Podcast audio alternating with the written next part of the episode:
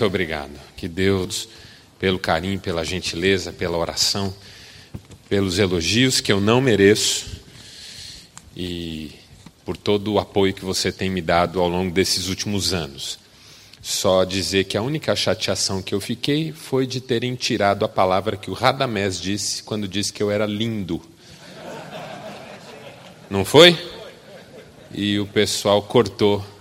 Não sei por que razão. No mais, vamos ler o texto bíblico. Mateus 6, 22 a 24.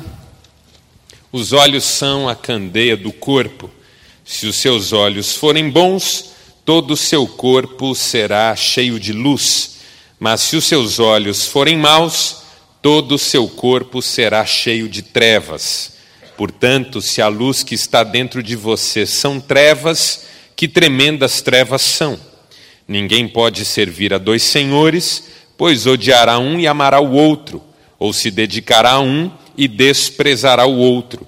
Vocês não podem servir a Deus e ao dinheiro. Os olhos são a lâmpada do corpo. Uma outra versão desse mesmo texto diz: os olhos são a candeia do corpo. Ainda uma outra diz: os olhos são a luz do corpo. Essa ideia de um corpo iluminado pelos olhos. Os olhos funcionam como portas de entrada e de saída. Os olhos nos permitem apreender as informações de um mundo externo. Com os olhos nós vemos a vida. Com os olhos nós enxergamos as coisas. Desde que haja luz, nós vemos. Me faz até lembrar uma ilustração do C.S. Lewis muito interessante, quando ele diz que crê em Deus assim como ele entende o sol. Não que possa olhar diretamente para ele, mas com sua ajuda consegue enxergar todas as outras coisas. Veja só que raciocínio profundo. Eu creio em Deus assim como entendo o sol. Não que eu possa olhar diretamente para ele, mas com a sua ajuda eu enxergo todas as outras coisas. Quando há luz, eu enxergo.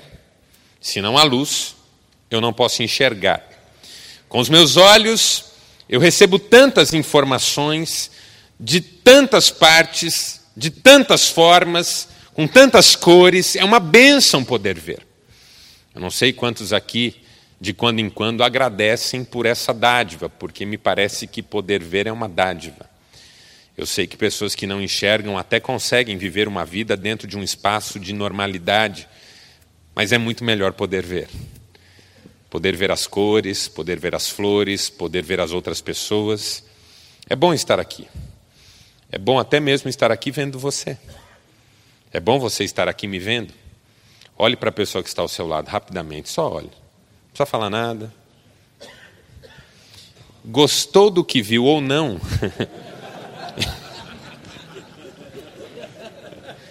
Ver é bom. Ver é bom. As nossas avós diziam: é melhor ouvir besteira que ser surdo.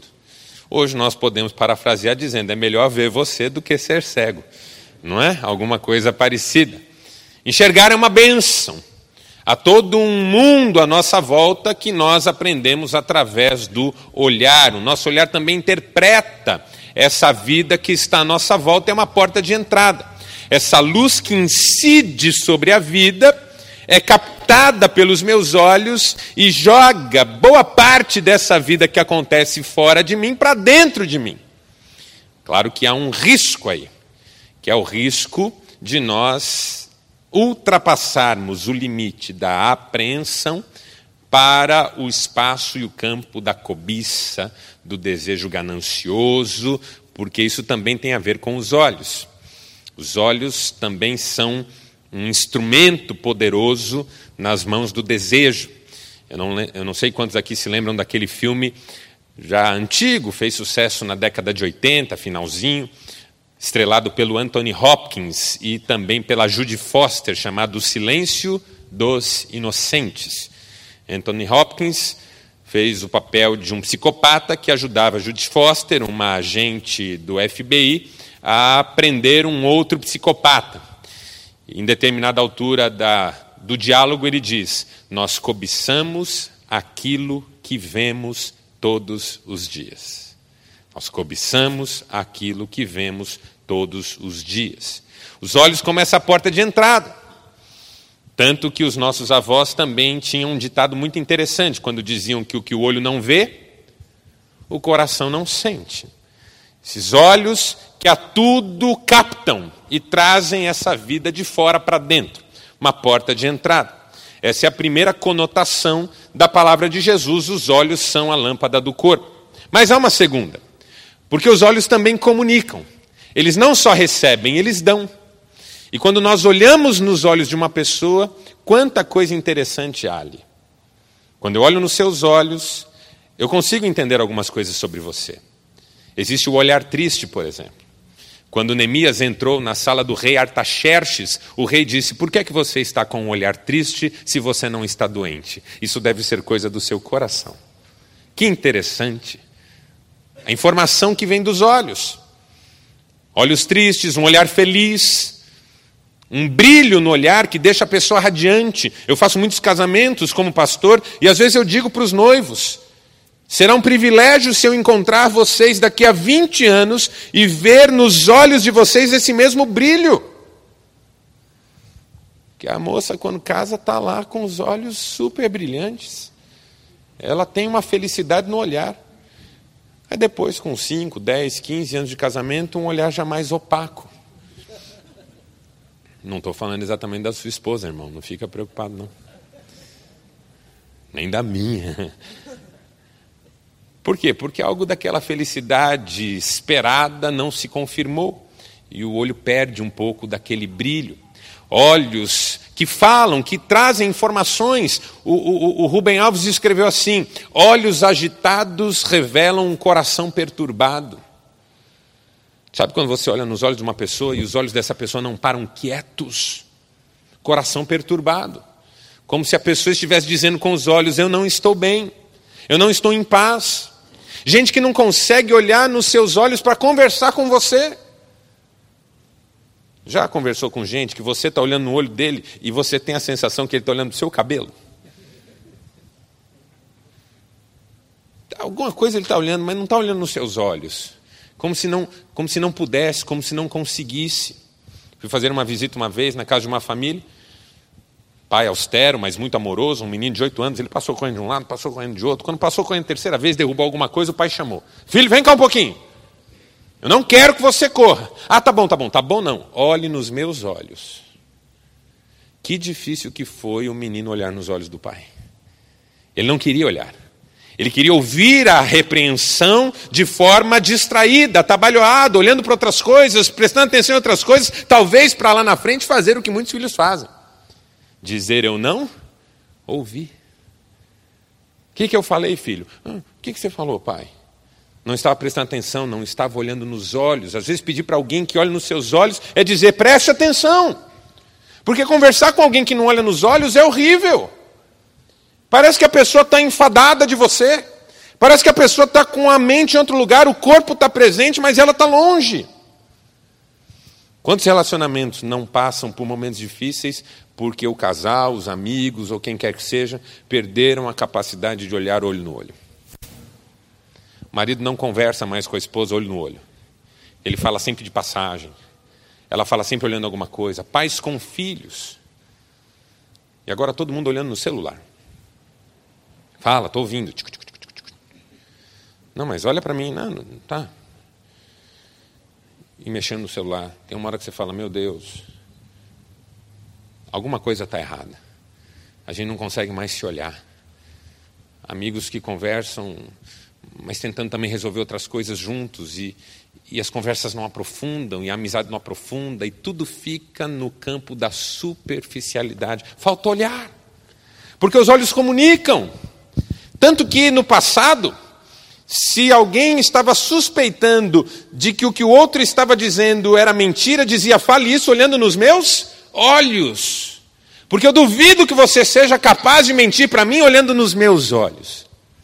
Tem um livro muito interessante do escritor francês de ascendência judaica, Emmanuel Levinas, escreve muito na área de ética, uma figura espetacular. dizendo que quando alguém está ameaçado pelo seu algoz que quer tirar a vida, a única defesa que essa vítima tem diante do inimigo é a dignidade do seu olhar. Uma pessoa de joelhos diante de alguém armado e apontando essa arma na direção do rosto dela. A única defesa que ela tem nesse momento é a dignidade do seu olhar. Por isso que na antiguidade, coisa da mais absoluta covardia era matar alguém pelas costas. Não dar à pessoa o direito de olhar. Quando olhares se cruzam, a existência é estabelecida. Você olha alguém que não está te olhando, é como se você fosse um observador externo, alheio. Mas assim que essa pessoa vira para você e o olhar dela cruza com o seu, você sabe que você a viu e que ela viu você, e a partir desse momento um contato foi feito. O olhar é muito forte. Por isso que o Fernando Anitelli canta assim: Não olhe agora, estou olhando para você. Não olhe agora, estou olhando para você. A ideia de que se você me vir olhando para você, eu vou ficar constrangido, eu vou ficar sem jeito, eu vou ficar intimidado, porque o olhar é coisa muito forte. Os olhos são a lâmpada do corpo. Agora, há uma outra dupla conotação no nosso texto. Não que os olhos são entrada e saída, mas que os olhos podem ser bons ou maus. Se os teus olhos forem bons, todo o teu corpo será luminoso. A entrada será entrada de luz e a saída será saída iluminada. É como se Jesus estivesse dizendo: gente de um olhar bom anda às claras. Não tem mentira. Não precisa esconder nada. Pode olhar no olho porque a vida é um livro aberto. Não precisa usar máscaras. Se os olhos são bons, o corpo é iluminado, a vida é iluminada, porque o que entra é luz e o que sai é luz. Uma pessoa de olhar sadio é uma pessoa cuja luz é uma realidade na sua vida. Por isso que a Bíblia diz que nós devemos andar na luz. O apóstolo Paulo diz assim: Nós somos do dia, não da noite. Um olhar sadio, um olhar que ilumina a vida, tanto minha como dos outros. Mas o olhar também pode ser mau. E se o olhar for mau, o corpo estará em trevas. É a cegueira da alma. Quando o olhar é mau, os relacionamentos sofrem rupturas, a pessoa se isola, ela entra dentro de uma caixa, ela fica na escuridão de uma vida sem sentido, então ela não consegue enxergar o outro e não consegue se deixar ver, ela prefere esconder-se, ocultar-se, seus olhos são maus. Mas a frase que choca é a última que Jesus diz nessa reflexão sobre o olhar. Porque ele disse: se os seus olhos forem bons, o seu corpo será luminoso. Se os seus olhos forem maus, o seu corpo estará em trevas. E se a luz que há em ti são trevas, que grandes trevas são. Talvez porque o pior cego é aquele que não quer ver. Alguém com os olhos maus, porque não consegue deixar nenhuma luz entrar e muito menos tem qualquer luz para fazer sair. Se isola num mundo de mágoas, de rancor, de ressentimentos, de avareza, entra dentro de uma caixa escura e decide que vai viver ali sozinho, sem nenhum tipo de vínculo nem de amor. Olhos maus, porque não quer ver a vida acontecer e não quer se deixar envolver por ela, prefere se isolar de tudo e de todos. Dentro dessa caixinha, há aqueles que acreditam que estão mal e precisando de ajuda, mas há também aqueles que acreditam que estão bem e não precisam de nada. E esses são aqueles que acham que essa treva que eles têm é luz, e por isso são trevas assustadoras. Porque se a luz que você acha que você tem são trevas, são trevas absurdas. Porque o que, que eu faço para ajudar alguém que, estando em trevas, acredita piamente que está na luz? Que aí eu falo para o sujeito dizendo: rapaz, você precisa amar, você precisa perdoar, você precisa caminhar uma milha a mais, você precisa estender a mão, você precisa dar. Eu estou bem assim. Eu não preciso nada disso. Eu quero mais é que todo mundo se exploda. Quer estar tá comigo, quer, não quer, não quer, eu vivo bem sem. Ninguém tem nada a ver com a minha vida. Eu estou certo, está todo mundo errado. Que grandes trevas são. Porque o sujeito, estando na caixa escura, acredita que está debaixo da maior iluminação do mundo. Pior doente é aquele que não reconhece que está doente. Você leva seu pai no médico. Pai, vamos no médico. Pai, o senhor não está bem. Não, eu estou bem, filho. E eu sou uma, uma rocha. Pai, o senhor não é uma rocha. O senhor está doente. A mamãe falou que ontem o senhor desmaiou. Não, sua mãe faz muita confusão. É. Sua mãe exagera. Pai, vamos no médico. Ó, o senhor tem plano de saúde, a gente paga plano de saúde. Paga porque são tonto. Tem nada para pagar plano de saúde. Nunca precisei disso, vou precisar agora. Mas, pai, o senhor está com 108 anos. Então, quem vive o tanto que eu vivi? Pai, vamos no médico. Não vou. Aí, finalmente, você pega lá dois, três irmãos. Pai, aí vai. Chega lá no médico. Como é que o senhor está? Estou bem, não sei porque que eu estou aqui. Adianta o médico dar receita para esse homem, dar remédio para esse homem? Adianta alguma coisa? Porque se ele não acredita que precisa, ninguém vai fazê-lo se tratar. Se a luz que há em você, na verdade, são trevas e só você não vê, que grandes trevas são, porque ficou muito difícil te ajudar. É a esposa que tenta convencer o marido que ele está arrebentando a vida emocional do filho, mas ele acha que o filho é que é uma besta quadrada e que ele está fazendo tudo certo. É o sujeito que todo mundo diz, rapaz, você vai perder sua esposa. E ele diz, não, não, é, a gente se entende.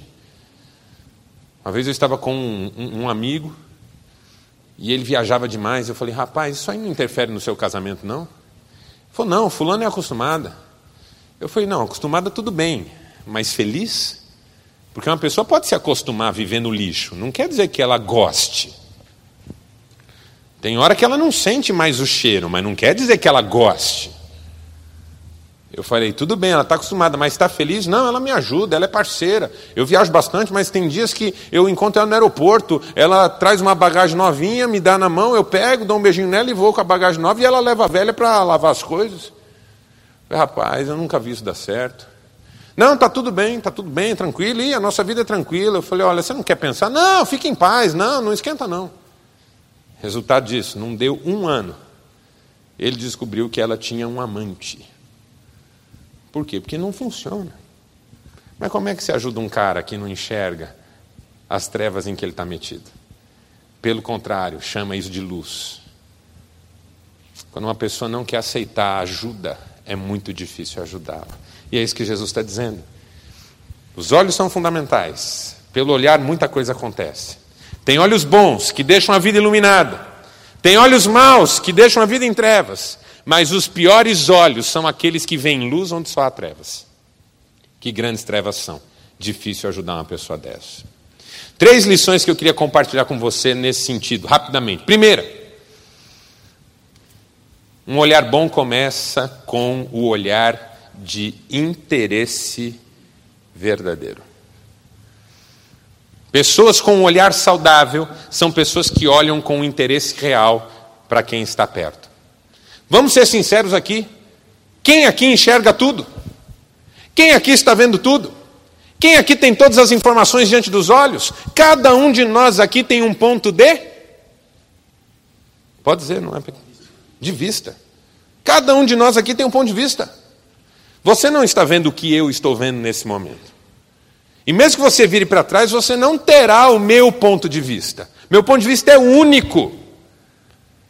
E o que aquele nosso amigo lá no fundo está vendo, eu não estou vendo. E aquele lá está vendo outra coisa. E se nós pudéssemos juntar os nossos pontos de vista, nós cresceríamos muito. Essa é a primeira marca de um olhar saudável. Ele é interessado no que o outro também vê. Porque se o olhar é uma porta de entrada e de saída, eu também quero interagir com aquilo que entra e sai na sua vida para a gente ampliar o nosso mundo e crescer. Cada um vê uma coisa. E o que cada um vê pode ser tão interessante, tão bonito, tão diferente às vezes. Todos aqui lembram da polêmica do vestido, que alguns viam azul e preto e outros viam branco e dourado. eu, eu vi aquela confusão o dia inteiro, um dia, rede social, que cor é esse vestido? Eu falei, eu lá quero saber que cor esse vestido. Mas o dia inteiro aquilo lá passando. E aí no jornal de noite, pá! Uma polêmica hoje, durante o dia, a cor de um vestido, e eu com o Cristiane no sofá. Eu falei, eu não entendi essa porcaria dessa polêmica com esse vestido. Eu falei, eu também não. Que bobagem um, uma polêmica em relação a um vestido preto e azul. Eu falei, ô, oh, ô. Oh. Que preto e azul, filha. Olha ali, ó, branco e dourado. E a foto na TV, ela falou, que branco dourado, Marcelo, você ficou louco, é preto e azul. Eu falei, não, filha. Tô, é esse aqui? Ela falou, é. Eu falei, você não está vendo que é branco dourado? Ela falou, não. Eu falei, isso é demônio? Vem cá que eu vou orar já com você. Mais uma prova ali que a gente não enxerga as mesmas coisas. O ponto de vista de um filho, quão rico ele pode ser na administração do lar. Ponto de vista da esposa, quão rico pode ser na questão do meu negócio. Ponto de vista de um pai que já é idoso, mas que tem uma sabedoria que você, no alto de sua fama e de seu sucesso profissional, ainda não tem. Quer ter um olhar saudável? Interesse-se por aquilo que os outros também estão vendo. Porque o olhar começa a ficar doente quando eu acho que ele é o único no mundo capaz de. Tudo aquilo que se absolutiza adoece. Tudo aquilo que vira coisa única vira prejudicial. Você pode amar picanha, coisa que eu também amo. Aliás, meu aniversário é amanhã. Você pode só você pode amar picanha, mas ninguém vive comendo só picanha todos os dias e não comendo outra coisa. Porque até coisa boa, absolutizada e exagerada, vira coisa ruim, prejudicial. Eu amo minha mulher e, e gosto de estar com ela, mas não posso jamais imaginar a vida que sejamos só eu e ela. Tem que ter outras pessoas. A gente tem que congregar, tem que compartilhar, tem que ter amigos, tem que ter família, tem que ter relacionamentos, porque aí o nosso relacionamento cresce. Se a gente fica só os dois no quarto se lambendo o dia inteiro, tem uma hora que a gente virou cachorro. Não funciona. Nós precisamos de interação. Tudo que se absolutiza é mal. Por isso que o diabo caiu do céu, porque ele tentou se absolutizar. Por isso que o homem e a mulher foram expulsos do paraíso, porque tentaram se absolutizar. O olhar fica doente quando ele se absolutiza e diz: só eu enxergo, só eu vejo, só eu sei. Olhar doente. Um olhar bom diz: eu vejo, mas eu também queria saber o que é que você vê. Para a gente construir uma visão panorâmica, para a gente ver melhor, para a gente discutir algumas cores que estão no limite e talvez eu vou vê-la de um jeito e você de outro, mas isso não significa que eu seja melhor e nem que você seja pior. Só significa que junto a gente enriquece e vai mais longe. Olhar de interesse. Segundo, um olhar de gratidão. Olhares doentes são olhares que só conseguem enxergar as coisas ruins. Quer conhecer alguém cujo olhar já adoeceu e o corpo está em trevas? É alguém que só consegue ver coisa ruim para onde olha. Você leva o sujeito para conhecer a sua casa. Rapaz, acabei de construir minha casa, vamos lá, vamos conhecer? O sujeito vai. Você está todo feliz? Então, aqui, aqui vai ser a sala. Pé direito baixo, né? É, não, eu fiz assim melhor, por causa fica mais ambiente aconchegante. Ah, tá. Então, aqui são os quartos, eu fiz dois bem grandes, porque eu só tenho um filho. É, desvaloriza dois quartos só, né? Três é que era o ideal. É, mas dá para fazer um terceiro fechando a sala de TV. É, mas aí já reforma, desvaloriza mesmo assim, né? Então, e aqui é, ó, eu fiz esse fundo bem legal. Rapaz, se eu tivesse feito contrário, porque o sol na. Cala essa boca! Vai embora da minha casa. Isso é muito chato. Estava uma vez lavando o carro, no, no Lava Rápido de um amigo, era moço de uns 20 anos, e aí um outro amigo nosso chegou. no Lava Rápido, com um carro que ele tinha acabado de comprar, usado, mas comprou. E ele chegou lá para mostrar. Falou, gente, olha o carro que eu comprei. Eu falei, rapaz, que legal. Que ano que é? Ele falou, ano tal. Eu falei, parabéns, carrão, hein, bacana. Bonito, cor legal, né? Ele falou, é, então, estou feliz, fiz um bom negócio, o meu entrou parte de pagamento, mas entrou bem e tal. E começamos a conversar. E nisso o cara do Lava Rápido, que era amigo nosso, ele, foi, ele ficou olhando assim.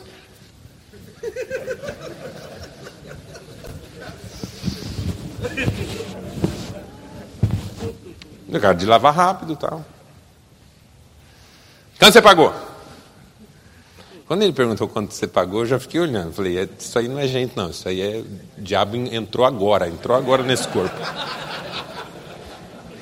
Falei, eu paguei tanto. O rapaz. Foi enganado, hein? Falei, mas por que? O carro é bom. Tem massa aqui, tem massa aqui. Cala essa boca!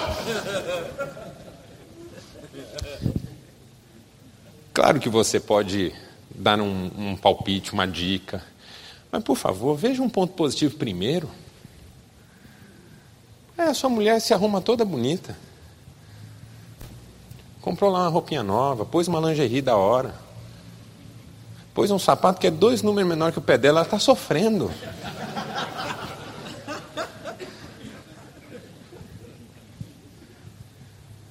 Aí ela vem, bem, eu estou bem. Aí você olha e fala assim, é, mas esse lenço aí, é, vai com ele? Rapaz, elogia primeiro. Tem problema às vezes falar, ó, oh, isso aqui não está legal, ó, oh, isso aqui você podia melhorar, ó, oh, essa casa aqui, rapaz, quando você tiver tempo, dá um, corrige isso aqui, vai ficar melhor ainda. Mas faz um elogio primeiro. Porque é muito ruim você conviver com gente que a hora que bate o olho já vê o problema. A hora que bate o olho já tem uma crítica para fazer. A hora que bate o olho já tem um comentário ruim para dizer. É duro demais. Porque aí a sensação que dá é o seguinte: que só o que a pessoa faz é bom. Que todo mundo é errado, só a pessoa é certa. É muito difícil a gente se relacionar com gente assim. E pior, essa pessoa costuma ter muita dificuldade com a gratidão. Porque uma pessoa que vê defeito em tudo, agradece pelo quê, gente? O sujeito se leva na praia. Areia branquinha, coqueiro para todo lado, mar azul. Você senta e fala assim, rapaz, o lugar que eu mais gosto de ficar é esse aqui. Ele fala, nossa, mas tem pernilongo aqui, né? Rapaz, morre, pelo amor de Deus, morre! Fica vivo não, por favor. Dá um jeito aí. A Bíblia diz, em tudo dai graças. O que a Bíblia está dizendo? Tem uma postura grata na vida. Isso não quer dizer ser tonto, isso não quer dizer achar coisa boa onde a coisa é ruim, só quer dizer ter um olhar treinado para ver as qualidades, para ver a bênção. Eu sou crítico, mas só quem sabe reconhecer a qualidade também tem autoridade para mostrar o defeito. Porque quem vê tudo ruim não tem autoridade, não sabe ver coisa boa. Que critério está usando? Que critério está usando?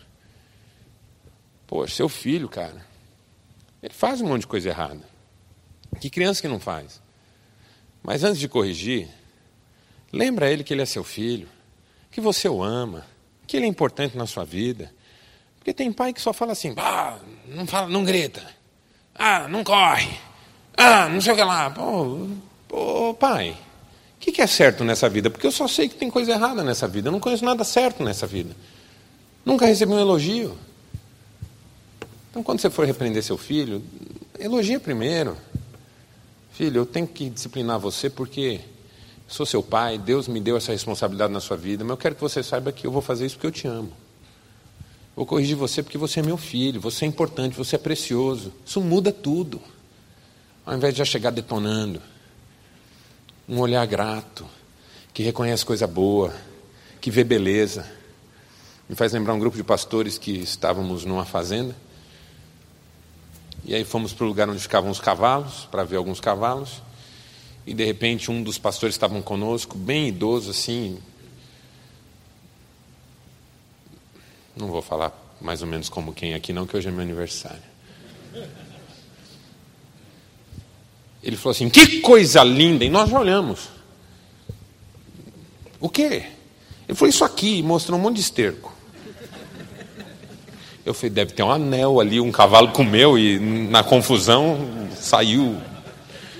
Fiquei olhando assim, tentando ver brilho. Falei, o que? Ele falou, isso aqui, rapaz, isso aqui é vida. Fiquei olhando. Agora, sem dúvida nenhuma, era o mais feliz dentre nós.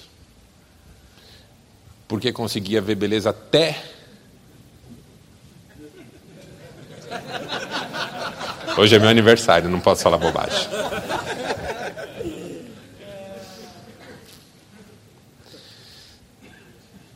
Tudo tem um lado bom, até a luta que você está vivendo. Pessoas que vão vencer a crise são aquelas que dizem: Eu sei que está um momento difícil, mas eu também sei que Deus está no controle. Isso aqui vai, vai mudar, isso aqui eu tenho certeza que Deus tem um plano nisso. Receber o diagnóstico médico, ele é difícil. Deus está no controle, isso ainda vai abençoar a sua vida e vai fazer você crescer, para a glória de Deus. Tudo vai ser diferente, tudo tem um lado bom para a gente ver, até o momento ruim. E aí que vem o terceiro olhar, que é o olhar da fé. Um olhar de interesse, um olhar de gratidão e um olhar de fé. Para falar sobre o olhar de fé, eu vou contar uma história que você já conhece. Eliseu e Geazi. Eliseu estava em casa e os exércitos sírios decidiram matá-lo porque ele vinha atrapalhando os intentos da Síria contra Israel. O rei sírio mandou todo um exército na cidade onde Eliseu morava, que era uma cidade pequena. E o exército cercou a cidade e cercou a casa de Eliseu.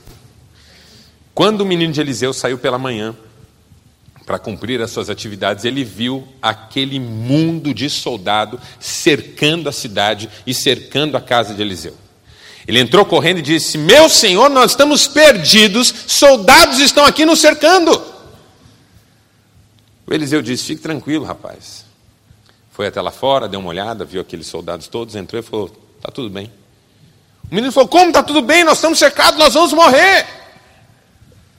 Eliseu disse assim: Mais numerosos são os que estão conosco dos que os que estão com eles. Aí o menino surta. Falei, Eliseu, quanta gente cabe dentro do seu armário?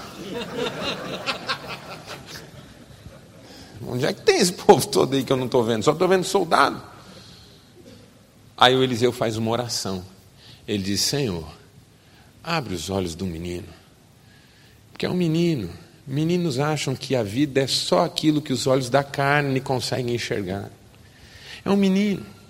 Meninos se deixam distrair com aquilo que está mais perto dos olhos. É um menino. Meninos se assustam com visões que estão muito próximas. Sabe aquela coisa assim? Eu sei que a lua é infinitamente maior que a palma da minha mão, mas se eu meter a palma da minha mão na frente dos meus olhos, eu encubro a lua com a minha mão. Alguns problemas têm esse poder na nossa vida, eles ficam tão na nossa cara que todo o resto desaparece. Meninos são assim, abre os olhos do menino, Senhor. E então Deus vai e abre os olhos do menino e ele vê carros de fogo e seus cavaleiros um exército celestial estava ali para defender o servo de Deus. Olhar de fé, enxergar o que Deus está fazendo contra aquilo que está estampado nas circunstâncias. Porque às vezes é só a fé que nos permite esse olhar. Meu lar parece que está desmoronando, mas hoje eu orei de manhã e a minha esposa hoje me falou uma coisa que fazia anos ela não me falava, e eu já começo a enxergar a mão de Deus na minha vida. Estava indo para o racha tarde no trabalho, para jogar para o alto, para detonar, para passar por cima, mas aí encontrei um amigo que me falou palavras tão bonitas e eu reconheço que Deus está fazendo alguma coisa na minha vida. Um olhar de fé, para não perder a esperança, para não perder a alegria de viver para não perder a certeza de que não importa quão feia uma situação esteja, ela pode ser palco de um milagre de Deus na minha história. Visão de fé. Quando os céus se abrem, eu quero esse olhar. Esse é o olhar mais saudável que existe. Olhar doente é aquele que só enxerga o que está estampado diante dos olhos. Sabe quando aquele seu amigo ou você mesmo precisa trazer alguma coisa muito perto para enxergar, é porque o olhar está doente. Não enxerga de forma ampla. Só a fé pode abrir os meus olhos para aquilo que não está estampado diante do meu rosto. Ver a mão de Deus, reconhecer o cuidado de Deus, reconhecer a proteção de Deus, reconhecer a bênção de Deus, reconhecer o quanto Deus me ama, mesmo quando Ele me permite passar pelo deserto, é olhar de fé. Se os teus olhos forem bons, todo o teu corpo será luminoso. Se os teus olhos forem maus, todo o teu corpo estará em trevas. E se a luz que há em ti for em trevas, que grandes trevas serão. Que Deus nos dê um olhar curado, saudável, abençoado e abençoador. Um olhar de interesse, um olhar de gratidão, um olhar de fé. E que assim nós contemplemos o mundo de outro modo. Visão espiritual, olhos abertos, um olhar que vem de Deus. Amém? Vamos ficar em pé e vamos orar.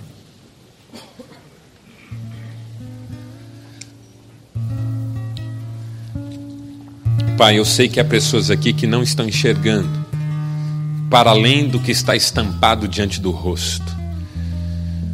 Eu sei que há pessoas aqui cujos olhares já se perderam em distrações infinitas e a vida se tornou sem graça, enfadonha e os relacionamentos estão sofrendo. Eu sei que há pessoas aqui cujo olhar se tornou crítico, ressentido, murmurador. Meu Pai, em nome de Jesus, eu quero orar para que o Senhor pingue colírio do céu nos nossos olhos, para que o Senhor arranque as escamas dos nossos olhos, para que o Senhor cure o nosso olhar e os nossos olhos sejam bons e todo o nosso corpo e toda a nossa vida sejam luminosos. Se alguém vendo para a tristeza e para a solidão, que consiga enxergar o teu amor e a tua graça sobre a sua vida. Se alguém vendo informação errada que nem está lá, que nasce do complexo, do ressentimento, da mágoa, do rancor, que o Senhor mude esses olhos para que vejam as maravilhas do que o Senhor faz. Abençoa o nosso olhar, Pai, com os olhos de Jesus, que são como chamas de fogo que não só veem o que está iluminado, mas iluminam o que está escuro. Só os olhos de Jesus têm luz própria e iluminam aquilo que ele vê. Olha para nós, Senhor Jesus, e com os teus olhos de fogo ilumina a nossa vida, para que passemos a ver as coisas, não mais como as vimos até agora, mas como o Senhor as vê. Dá-nos um olhar que harmonize com o teu amplie a nossa visão. É a nossa oração em nome de Jesus Cristo. Amém. Amém. Dê um abraço em quem está do seu lado, vá na paz. Até quarta que vem, se Deus quiser. E se alguém quiser comer, esse bolo foi feito para 400 homens. Então cada um pode vir aqui pegar um pedacinho também.